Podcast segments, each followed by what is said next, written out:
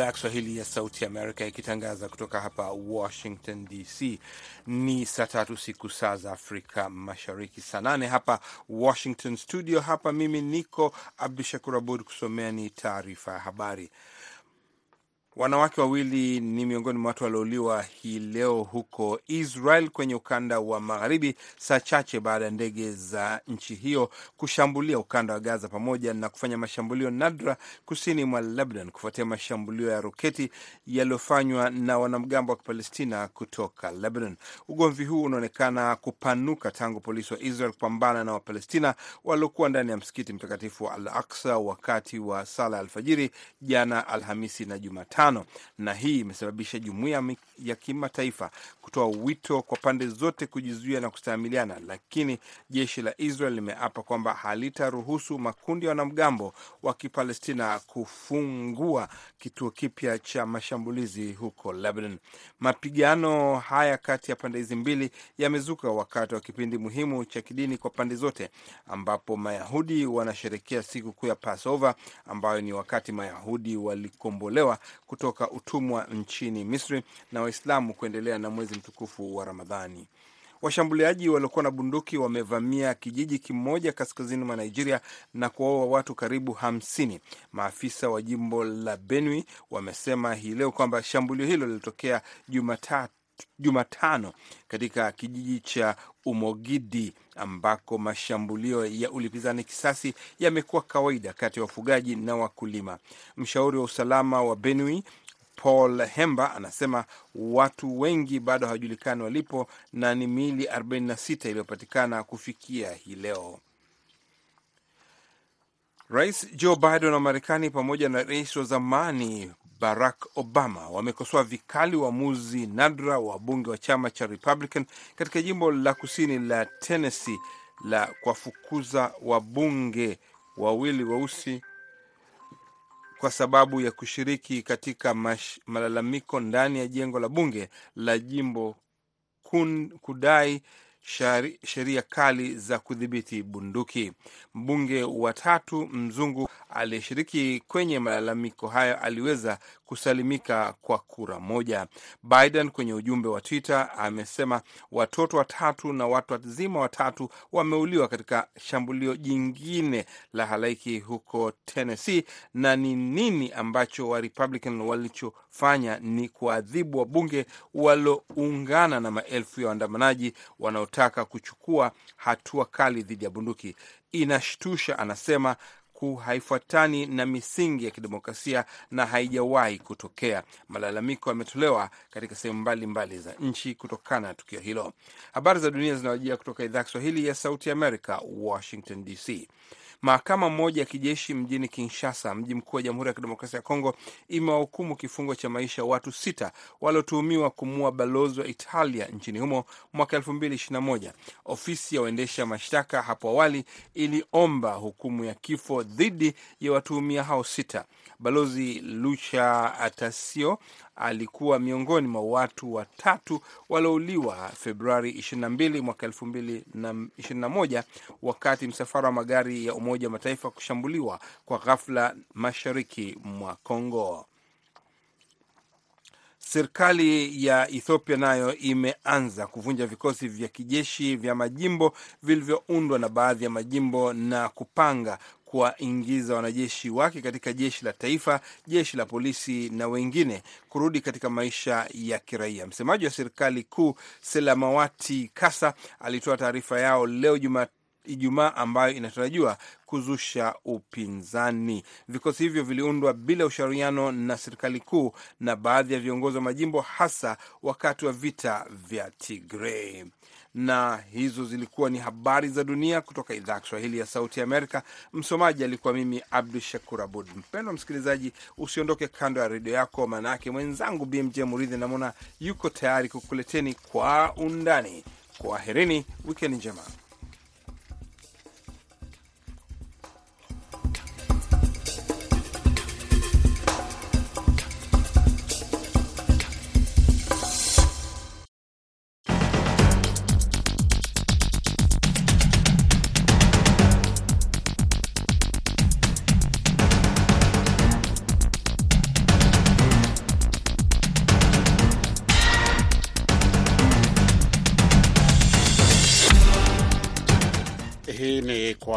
Undani kutoka idhaa ya Kiswahili ya Sauti Amerika, moja kwa moja kutoka studio nambari 15 hapa Washington DC, kipindi ambacho huangazia ripoti zinazogonga vichwa vya habari, tukipekua pekua, kuchimbua na kukupa maelezo ya kina zaidi kuliko ilivyo kawaida. Na leo ikiwa ni Ijumaa, tutakuwa na meza ya waandishi ambapo waandishi mbalimbali watakuwa wakiangazia maswala ambayo kama nilivyoeleza yamegonga vichwa vya habari wiki hii. Mimi ni BMJ Mridhi, karibu kwa undani.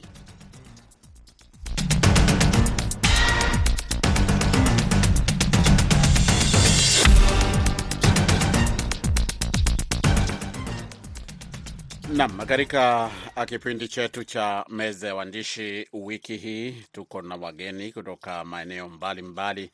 E, tuko na mwandishi wa habari e, Jeffrey e, Wamburi kutoka Radio Citizen nchini Kenya. Vilevile vile tuna John Kibego, mwandishi habari wa kujitegemea kutoka Hoima nchini Uganda, na baadaye kidogo tutakuwa naye Martin Karaba kutokea hapa hapa Marekani. Na kwanza ni wakaribishe, hamjambo wenzangu popote pale mlipo, Jeffrey na John Kibego. Jambo bwana Mridhi. Safi kabisa, na kama tunavyojua ni wiki ambayo imekuwa na mambo mengi tu ambayo yameendelea e, na tayari inafahamishwa kwamba Martin e, Karaba pia yuko nasi e, kwenye laini ya simu. Karibu sana Martin. Shukran, shukran sana. Vipi mzima huko? E, tu, tuko wazima kabisa. Nilikuwa nawakaribisha uh, na wenzetu ambao wako tayari kwenye laini za simu, tuzungumzie eh, mawili matatu ambayo yametokea wiki hii, yamekuwa yakigonga vichwa vya habari, na habari kuu kwa kweli ilitokea hapa Marekani. Moja ya habari kubwa ni kutokea hapa Marekani, wiki ambayo imekuwa eh, na ripoti mbalimbali, ikiwapo mojawapo ni Eh, hapa rais wa zamani Donald Trump akagonga vichwa vya habari tangu Alhamisi wiki iliyopita baada ya kufunguliwa mashtaka ya uhalifu eh, kwenye mahakama moja katika Lower Manhattan, jimbo la uh, kule New York, katika mji wa New York. Na tangu kesi hiyo kufanyika, uh, ra rais huyu wa zamani eh, Donald Trump amekuwa akisisitiza kwamba ni kesi ambayo imechochewa kisiasa, na tumeripoti kuhusu kesi hii eh, kwa mapana na marefu. Mimi mwenyewe nilikuwa pale kwenye mahakama ambapo eh, rais wa zamani huyo alifunguliwa mashtaka. Sasa o, wenzetu pale, popote pale mlipo, nilitaka tu kwa kifupi, nikianza na wewe Jeffrey eh, Wamburi hapo Kenya, eh, ripoti hii ya kufunguliwa mashtaka kwa rais wa zamani wa Marekani, ambayo ni mara ya kwanza kabisa katika historia ya nchi hii, rais aliyeondoka na hata aliye mamlakani eh, kufunguliwa mashtaka ya uhalifu.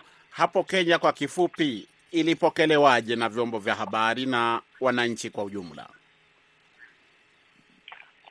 Asante uh, sana uh, BMJ Muridhi. Uh, kwa kweli ni uh, ripoti ama ni taarifa ambayo kwamba ilipokelewa kwa hisia mseto uh, ikizingatiwa uongozi wa rais wa zamani wa Marekani Donald Trump, jinsi ambao kwamba ulivyokuwa na kuna baadhi ambao kwamba wana, wa, wa, wanaunga mkono hiyo ripoti wakisema ya kwamba ili uh, ilifaa uh, kutokana na uh, na jinsi alivyokuwa ameongoza kwa kwa kwa, kwa, kwa uh, sera mbalimbali. Kumbuka kwamba uh, ni rais ambaye kwamba amekuwa na msimamo wake na vile vile pia tulishuhudia uh, akiweza kuweka uh, uh, mipango mbalimbali na vile vile pia uh, alikuwa vile vile pia na ni rais ambaye kwamba alikuwa uh, na kinywa kipana sana, na vile vile pia kuna wale ambao kwamba walikuwa wakimuunga mkono, kuna wale ambao kwamba vile vile pia walikuwa wakimuunga mkono, lakini hapa nchini Kenya naweza kusema kwamba ni ripoti ambayo kwamba kwa kweli imeweza uh, kupokelewa na kwa hisia ambazo kwamba ni mseto, kwa sababu kuna wale ambao kwamba wanasema kwamba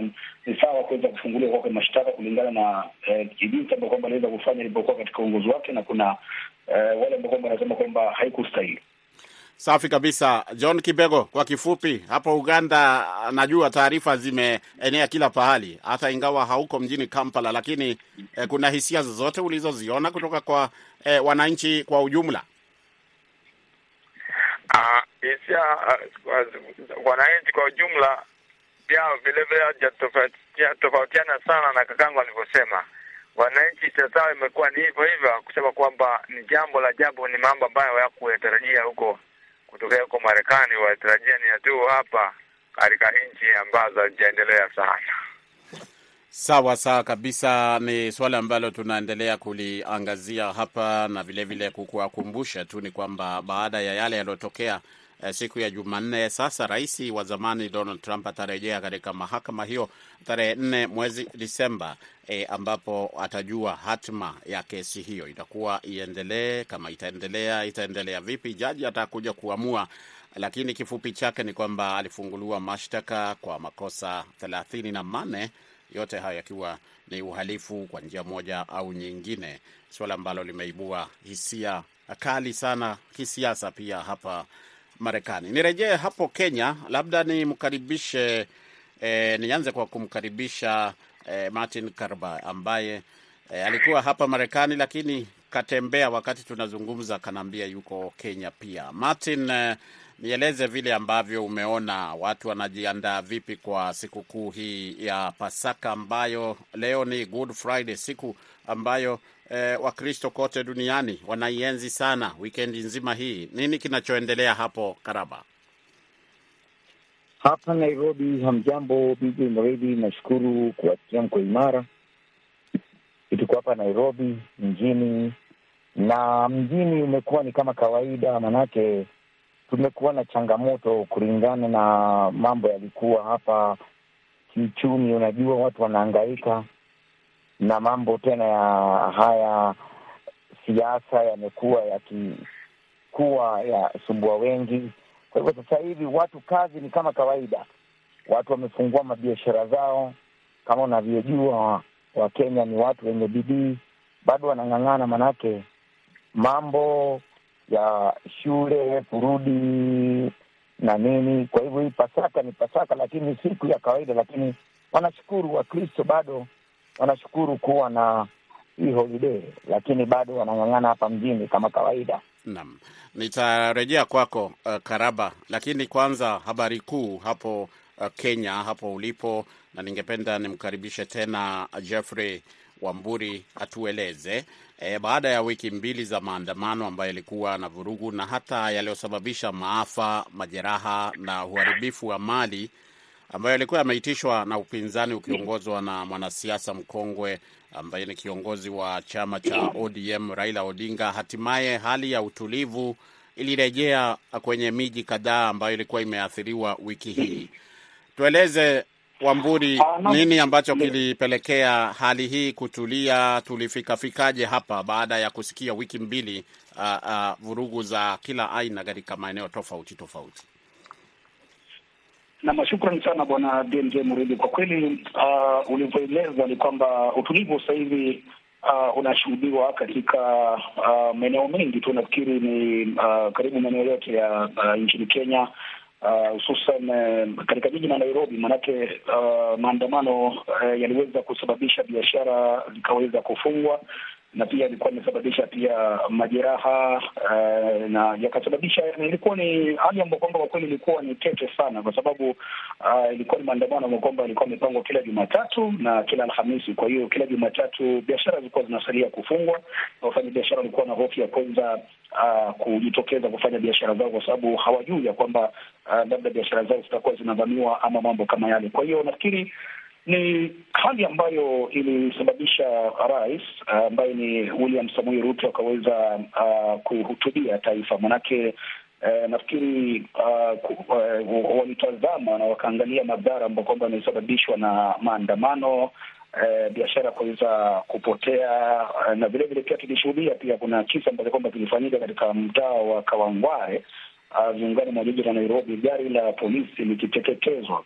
E, na ripoti nyingi tu zaidi ambazo kwamba zilikuwa pale eh, na pia maswala mazima kuhusiana na uhuru wa vyombo vya habari. Kukawa na ripoti ya kwamba labda huenda uh, vyombo vya habari vikabanwa zaidi katika kueneza ama kuweza kuripoti uh, na kufuatilia kinachoendelea, lakini uh, siku ya Jumapili Uh, maanake maandamano yalikuwa yanafaa kufanyika Jumatatu. Basi Jumapili iliyopita Rais William Ruto akaweka kikao ama akaweza kutubia taifa na akamtaka akamrai uh, kinara wa Azimio ambaye ni mwanasiasa mkongwe Raila Amolo Odinga aweze kuzitisha maandamano hayo na wafuate mkondo ambao kwamba utakuwa eh, waseme kwamba waje kwenye meza wakae wazungumze. Lakini leo kidogo kume, kume eh, swala kama hilo limeweza kuchukua mkondo mwingine kwa sababu rais William Ruto amesema ya kwamba eh, kwa Raila, manake mapendekezo Raila alikuwa ni mengi ikiwemo Uh, kuna sava ambao kwamba alikuwa anataka iweze kufunguliwa akidai uh, ya kwamba alinyang'anya ushindi wake katika uchaguzi mkuu ambao kwamba ulipita. Kuna suala pia la makamishina ambao kwamba uh, wa IBC kuwa ni tume ya uchaguzi nchini Kenya ambao kwamba walikuwa wanafaa kuweza kuteuliwa. Uh, basi uh, kulingana na Raila anasema kwamba au makamishina au mfumo ambao kwamba wanatumika katika kuwateua haufai na mambo mengi tu, gharama ya uchu ya, ya, ya, ya maisha ilivyo kwa sasa. Kwa hiyo ni baadhi ya mapendekezo ambao kwamba anataka kuweza kuyashinikiza, uh, na uh, Rais Ruto ameweza kumwambia kwamba eh, afuate mkondo wa bunge eh, manake wabunge wapo na kazi ya wabunge ni kuweza kuunda sheria afuate mkondo wa bunge na bunge liweza kujadili, lakini uh, sitarajia kwamba watakaa na yeye moja kwa moja weza kuzungumza. Kumbuka kumekuwa BMJ Muridhi na uh, tuseme nusu mkate ama uh, niseme ugavi wa mamlaka katika uongozi wa pili wa awamu ya pili wa rais uh, mstaafu Uhuru Kenyatta. Tulishuhudia aliweza kufanya mapatano na kukawa na ile handshake baina yake na Raila Odinga, na wakati huo rais wa sasa mbele William Ruto alikuwa naibu rais wakati ule, na tulishuhudia handshake ilipokuwa imefanyika, basi uh, kidogo ni kama rais wa sasa William Ruto alionekana kutengwa katika uh, shughuli zote ambazo kwamba zilikuwa ni za kiserikali. Kwa hiyo uh, naibu rais pia Rigathi Gachagua uh, ameweza kuzungumza akisema ya kwamba hasupport ama haungi mkono kivyovyote vile maswala -hmm. ya handshake, kwa sababu anasema endapo kutakuwa na handshake ambayo wengi walikuwa wanakisia kwamba huenda ikawa ni handshake, basi itavuruga serikali, ikitiliwa maanani ya kwamba alipokuwa katika uongozi wakati ule uh, wa utawala wa rais Uhuru Kenyatta -hmm. handshake ilifanyika, lakini maisha yalizidi kuwa magumu na kuna chamno ambacho kwamba kiliweza kuafikiwa. Jeffrey, shikilia hapo hapo ndio ni mlete um, um, mgeni wetu mwingine huyu Karaba Karaba. E, umesikia anayoyaeleza uh, Jeffrey, sio mambo mapya hayo, tumekuwa tukiyaripoti, lakini uh, ameyaeleza tena vizuri sana. A, sijui kwa upande wako, wakati unapita pita huko e, unaona ni kama uh, upande wa Azimio umebadilisha e, yale yaliyozungumzwa wikendi iliyopita, au unatafuta upande mrengo huo unatafuta tu njia ambayo uh, itakuja kuwa ya manufaa kwa Wakenya wote?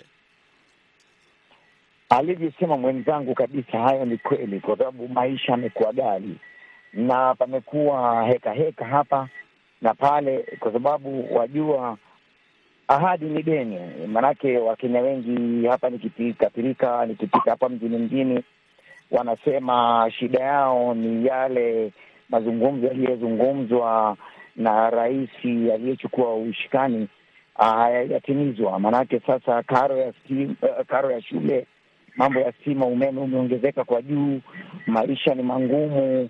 Kwa hivyo yale anayezungumza ni kabisa watu sana sana, hata kama wako upande wa huyu mzee wetu aliyokomaa Raila, uh, anazungumza maneno watu wanaelewa sana, maanake maisha yamekuwa mangumu mno, na mahali popote uendapo unaona hata wengine hata kinywa mkate, chakula cha mchana ni ngumu sana ku kupata anayezungumza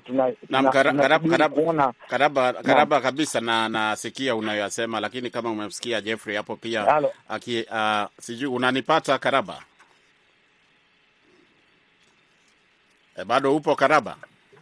E, nipo nipo nipo. Nilikuwa nasema kwamba kuna kuna E, mrengo wa uh, Kenya Kwanza ambao ndo unaotawala sasa hivi uh, muungano huo umekuwa ukishikilia kwamba mambo ambayo yameelezwa na Raila Odinga na wenzake uh, uh, kiongozi huyo wa upinzani na wenzake uh, ni mambo ambayo pia uh, yeye anaweza kulaumiwa pamoja na um, rais mstaafu kwa sababu uh, ile mikakati walioweka kama hizo wanazoita uh, subsidy eh, subsidy ambazo Mhm. zilikuwa zimewekwa eh, ili kusaidia uh, gharama kupunguza gharama ya maisha, lakini hawakuweza kuendelea nazo hata wakati wana karibu wanaondoka mamlakani wakati eh, uh, Uhuru Kenyatta anaondoka mamlakani, wakati pia ilielezwa kwamba walikuwa wanashirikiana na bwana Odinga. Sijui hilo linazungumzwaje kwa mrengo huo wa uh, upinzani? hayo mambo yanazungumzwa. Wajua, wakati mtu anapoondoka na anapatiwa mamlaka na mamlaka amepewa, na wakumbuka pale palikuwa na heka heka pale mwanzo, akidai rais sasa hivi Samuel Ruto alikuwa anasema yale mema na yale amefaulu wamete, wamefanya na rais Uhuru Kenyatta. Sasa watu wanakuwa na mambo mengine ya kujiuliza, itakuwa ni vipi ma, yale mema ni pamoja, lakini yale hayajatimizwa ni juu ya uh, Ruto uh, Kenyatta mwenyewe. Kwa hivyo hapa panakuwa na heka heka, na watu wanaona ni kama walichezwa karata, maanake hii bottom up haijaonekana kabisa kutoka chini kwenda juu, inaonekana ni kama haieleweki, manake maisha hayajaenda. Alisema akiapa tu, manake hiyo ndio analalamika hapa mjini. Alisema tu akiapa tu, akiweka Bibilia chini, mambo yatakuwa shwari, mafuta atakwenda itashuka, unga utashuka, maisha yatakuwa bora, elimu na stima haitaongezwa. Lakini hayo wananchi wanasema sio hayo wameona tena. Kumbuka alisema serikali ataunda na watu wa bodaboda na mama mboga. Hao wanadai wanasema sisi tumewekwa pembeni, maisha ni ghali. Mhm. Kwa hivyo yale yale mambo rais Saidi aliahidi, watu wanalalamika hapa mjini, wanasema hatuyaoni. So wakati Raila anakuja nje, anakuja na wananchi walio wenyewe walishuhudia mazungumzo, manake sio siku nyingi tu, ni siku za juzi tu no. alitangaza wazi. So kwa hivyo yale yanaendelea sana sana.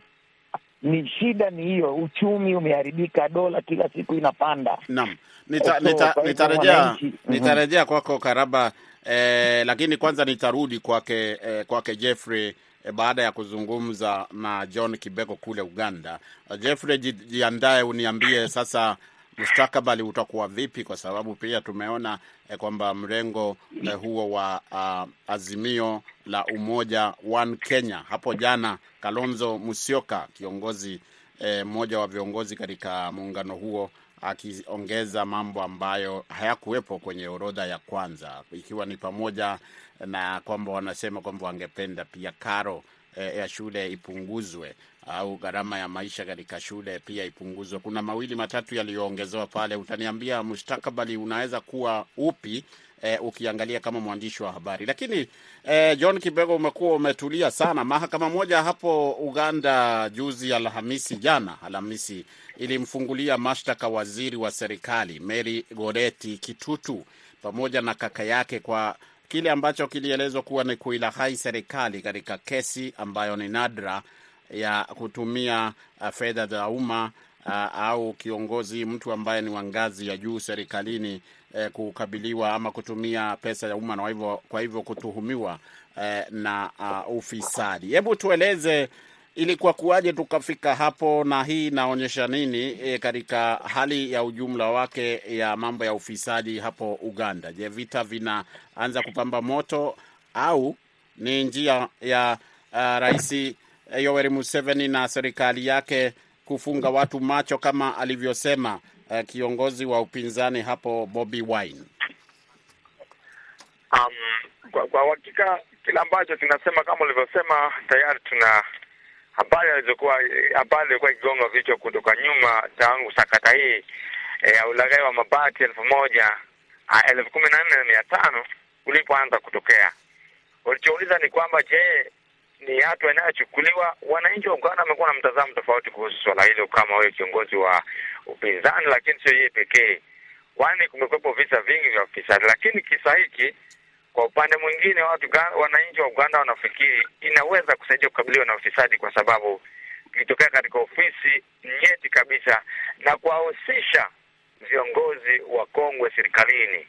Yeye waziri wa masuala ya Karamoja huyo Mary Goreti Kitutu na jamaa zake ambao hao wangekuwa kikubwa zaidi, lakini wakahusika ah, spika wa bunge, waziri wa fedha na mawaziri wengine wakihusika na sakata hiyo. Kwa hiyo ina, inaweza kuonekana kwamba rais, serikali ya Uganda inachukua hatua sasa, kwani huyu amekuwa ni mtu wa kwanza, kutokana na ukweli ni kwamba mabati hayo yalikuwa ametengwa kwa ajili ya kuwasaidia watu wa Karamoja, mojawapo wa jamii zilizo masikini zaidi nchini Uganda. Kwa hiyo tunaona kwamba ni lazima huyo ndiye alikuwa akamatwe, afunguliwe mashtaka kwanza, na hivyo hajashangaza, na matumaini ni kwamba polisi itapata habari zaidi na kamati zile za bunge zilizowekwa, kamati ya bunge iliyowekwa kuchunguza madai hayo, kuwachunguza wote ambao wamehusika, ikiendelea na kazi zake. Tunatumai kuwa wengine pia watakamatwa waweze kujua, kwani rais mwenyewe mara kadhaa amekuwa akisema kwamba kila mmoja ambaye jina lake limetajwa katika sakata hiyo ni lazima akabiliwe kisheria. Sawa sawa kabisa, John Kibego mwenzetu hapo Kampala. Uh, unaambia uko kule Hoima eh, Uganda. Sijui kama tutakuwa na muda mwingine, lakini, lakini unaweza kuchukua dakika moja tu nieleze yale ambayo yameendelea katika eh, wanajeshi ambao wamepelekwa kule DRC kutokea hapo Uganda, kwa sababu ni moja ya habari ambazo zimegonga vichwa vya habari katika eh, vyombo mbalimbali vya habari. Ah, asante sana. Kile ambacho kimetokea jeshi la wananchi wa Uganda baada ya kupelekwa kwa Kongo mashariki mwa DRC, ah, ripoti inasema kwamba wamefanikiwa kukomboa mji wa Bunagana ambao ni mji wa mpakani uliopo karibu Uganda na Kongo. Umekuwa mikononi mwa waasi wa M ishirini na tatu katika kipindi cha miezi tisa iliyopita. Kwa hiyo jeshi la wananchi wa Uganda UPDF lilo chini ya jeshi la Jumuiya ya Afrika Mashariki lilitangaza kupitia msemaji wake Kato Hassan uh, Kapteni Kato Hassan Hassan kwamba mji huo wameuteka sasa. Waasi hao wa M ishirini na tatu wameuondoka, wamesonga mbele, na hivyo wameupongeza muungano wa Afrika na jeshi hilo kwa kuwapatia fursa ya kuweza kudhibiti mji huo. Shukran sana John Kibego. Nirudi sasa kauli za mwisho hizi kwako Jeffrey. Nilikuwa nisha kuuliza swali labda kwa kuongezea hilo pia eh, kwamba walikuwa wameshateua azimio la umoja uh, One Kenya, walikuwa wameshateua wawakilishi wao iwapo mazungumzo yataanza, lakini sasa kuna misimamo ambayo inaonekana ni migumu ambayo inachukuliwa sasa na upande huu mwingine. E, sijui unaonaje mustakabali wa haya mazungumzo iwapo yatatokea au la, hali ikoje kwa ujumla? Dakika moja Jeffrey. Mama, uh, kama ulivyotaja, asante sana BMJ Muridhi, na kama ulivyotaja ni kwamba ni kweli ya kwamba wawakilishi wa mazungumzo kwa upande wa Azimio la Umoja tayari wameshataja, lakini eh, bado hakuna ule uhakika kwa sababu wao wenyewe eh, mrengo wa Azimio la Umoja wa Kenya walitaka kuweza kukaa moja kwa moja na serikali na waweze kuzungumza, na wao walikuwa wamesema ya kwamba endapo basi hilo litakuwa linajiri, basi watarejelea kifungu uh, cha katiba kwamba kinapatia nguvu ya kufanya maandamano. Kwa hiyo walikuwa na ni jambo ambalo kwamba pia waliweza kuzungumza Jumapili uh, iliyopita baada ya Rais uh, William Ruto kuweza kuongea na kuweza kuhutubia taifa baadaye. Uh, Raila Odinga alizungumza akasema kwamba tunahitaji uh, uh, Rais Ruto amerai ya kwamba tusitishe maandamano tuweze kuzungumza, lakini matamshi ya rais ya hivi punde kusema ya kwamba aufate mkondo wa bunge ndio ambayo yanaweza katika hali ambayo kwamba ni tete. Kwa hiyo ni suala ambalo kwamba kwa kweli ni, ni, ni, ni tete zaidi, kwa sababu tayari washateua uh, jopo ambalo kwamba litakuwa lina uh, labda kuingia kwenye mazungumzo na tatizo sasa, swali ambalo kwamba najiuliza ni kwamba kama mrengo wa wa bila shaka ulio madarakani kwa sasa -hmm. unashikilia kwamba wafuate mkondo wa mkondo wa bunge, basi hii inakuonyesha kwamba huenda tukashuhudia maandamano yakiweza kurejea, na maandamano yakiweza kurejea, basi maisha yatakuwa magumu zaidi, kama mwenzangu alivyosema, gharama maisha na mambo kama hayo. Asante sana Jeffrey Wamburi, sauti yake Jeffrey Wamburi, huyu mwandishi wa habari wa kutoka kule nchini Kenya, kituo cha Radio Citizen alikuwa ni mmoja wa wageni wetu. Martin Karaba akitokea uh, hapa hapa uh, nchini Marekani, lakini yuko ziarani huko Kenya. John Kibego akiwa kule Hoima, Uganda. Hawa walikuwa wageni wetu, na washukuru sana kwa kushiriki leo katika kipindi hiki cha meza ya waandishi. Kwa niaba ya wengine wote ambao wamefanikisha matangazo haya, msimamizi Mary Mgawe, mwelekezi wetu amkuwa ni Aida Isa, mimi naitwa BMJ Mridhi na watakieni Eh, weekend njema, Pasaka njema na Ramadhani karimu.